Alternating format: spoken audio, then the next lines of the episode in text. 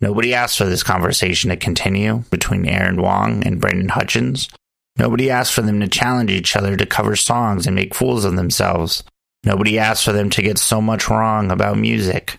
But here we are, so I will correct them.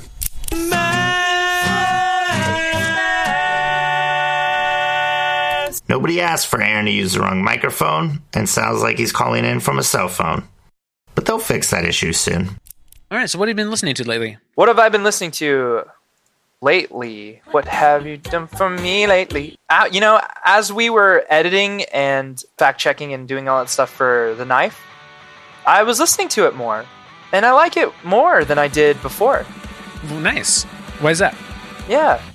It just settled. I was only at about 5 or 6 listens when we recorded, you know, and like going through the episodes during the editing process and stuff like that. Mm-hmm.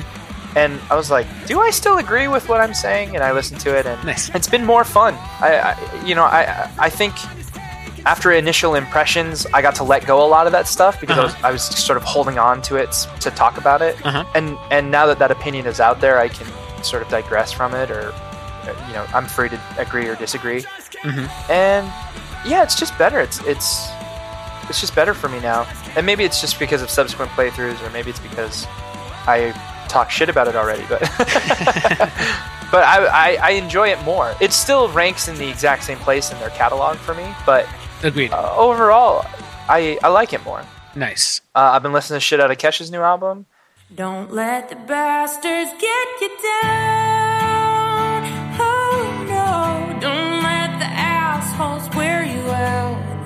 Yes. Brand New's new album. It lit me up. It lit me up.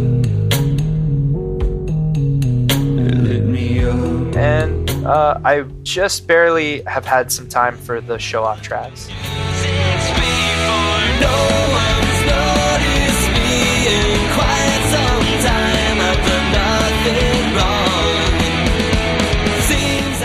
But yeah, I mean, I really, what I'm listening to right now is not surprising at all. No, that really fits with, yeah. Yep. For me, also Kesha, I've been playing that on loop.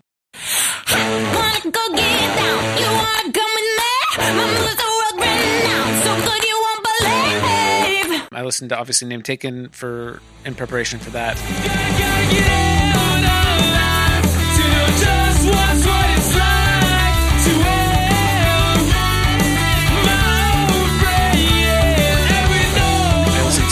Paramore, because I finally got that in from the library, and that is... What do you think, man? Fantastic. I'm just a little bit caught in the middle. I try to keep going, but it's not that simple.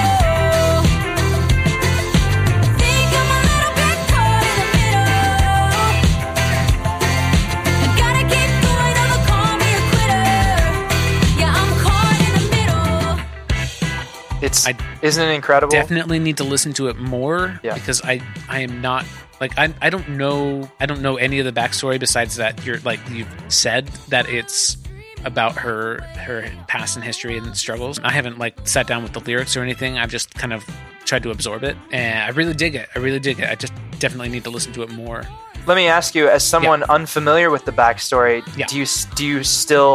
can you still see where I'm coming with, like, that Hayley Williams is new Jesse Lacey? Do you feel like she's being supremely honest and open and exposed? Yes, in that definition of it, yes, absolutely. I think she's being very much herself, doing, you know, making the music that is speaking to her without feeling like she has to be manipulated or adulterated by other outside forces, and just being her honest, true self.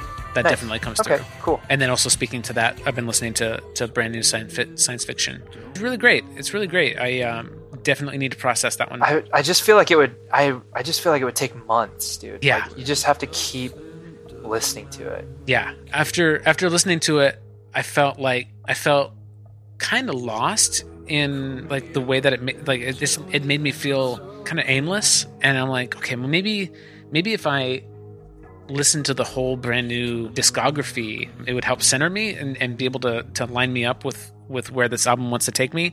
So I listened to My Favorite Weapon, and holy fuck, that's good. Yeah, it's so great. Every fucking song is just it just gets you so pumped. It's moving. It's clever. Man, it's such a fantastic album. And then I got to Deja, and oh man, that's such a trip. It's so emotional, and it's like conniving in the way that the lyrics like turn you around, and I don't even have the words to describe how the words make me feel. That was definitely one of the first like emo albums that I mean, it really defined emo. And it absolutely did. And then it also it set the bar ridiculously high at the same time. And it established a genre and then just left it in the fucking dust. Exactly. And then I couldn't continue after that. I wanted to get to Devil and God, and I was just like, okay, this is too much. I'm overwhelmed with Brand New. I think I turned to podcasts because I just had to calm down. Go somewhere else, yeah. And so I plan on going back to more Brand New and finishing out the rest of the discography, but I haven't gotten to it yet. Since the time of this recording, the #MeToo campaign brought to light the massively prevalent issue of misogyny, rape culture, and men abusing power to coerce or harass women. One incident that was brought to light was the fact that Jesse Lacey, the lead singer from Brand New, was accused of and admitted to soliciting underage women and other predatory behavior. Brendan is still working through whether he can separate the art from the artist. At this point, Brendan has not listened to any more Brand New. And then lastly, I've been listening to K.Flay, which I don't know if you know about her or not. It's too quiet in this room. I need noise. I need the buzz of a sub. Need the crack of a whip. Need some blood in the cup. I need noise. I need the buzz of a sub. Need the crack of a whip. Need some blood in the cup. I need blood in the cup. I need blood in the cut. I found K.Flay from the awesome podcast. What the fuck is it called? Switched on Pop. I found K.Flay from the awesome podcast Switched on Pop, where a musicologist and a songwriter dissect one pop song, one or two pop songs per episode, and sometimes they'll have a guest musician on. Either a songwriter or a musician or just somebody in the music industry. And one episode they had K.Flay on. They dissected, I don't know what song. It was really good. And then they also talked about one of her songs. I think it was Blood in the Cut. Episode 53 of the podcast Switched on Pop with musician Charlie Harding and musicologist Nate Sloan, with guest K.Flay discussing the song Into You by Ariana Grande, and dissect Blood in the Cut by K.Flay. And it was so fun and unique that, like, I mean, this may be music that a whole bunch of other people are making, but to me, I hadn't heard anything like this. Where, I mean, she was really raw and emotional with her lyrics, which is not uncommon, but also it was a lot like Kesha in the way that it's a little bit vulgar just for fun, and because why the fuck not? But at the same time, it's really real and with you. So definitely recommend K.Flay. Blood in the Cut is a great one to start with, and then also High Enough is an awesome song. I don't like anyone better than you. It's true. I brought a mile in a desolate place with the snakes just for you.